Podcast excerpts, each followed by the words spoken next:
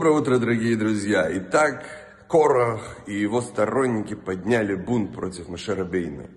И Всевышний приказал Маше проверить их и попросил их принести всесожжение вместе с Аароном, чтобы увидеть, кто из них прав. Тот, кто окажется неправ и чье всесожжение не будет принято, должен был умереть. Корах и его сторонники пошли на это, несмотря на то, что жизнь их была в опасности. Ведь они видели, что случилось со сыновьями Аарона, Надавом и Авио, когда они принесли огонь в неправильное время. Их намерения были чисты.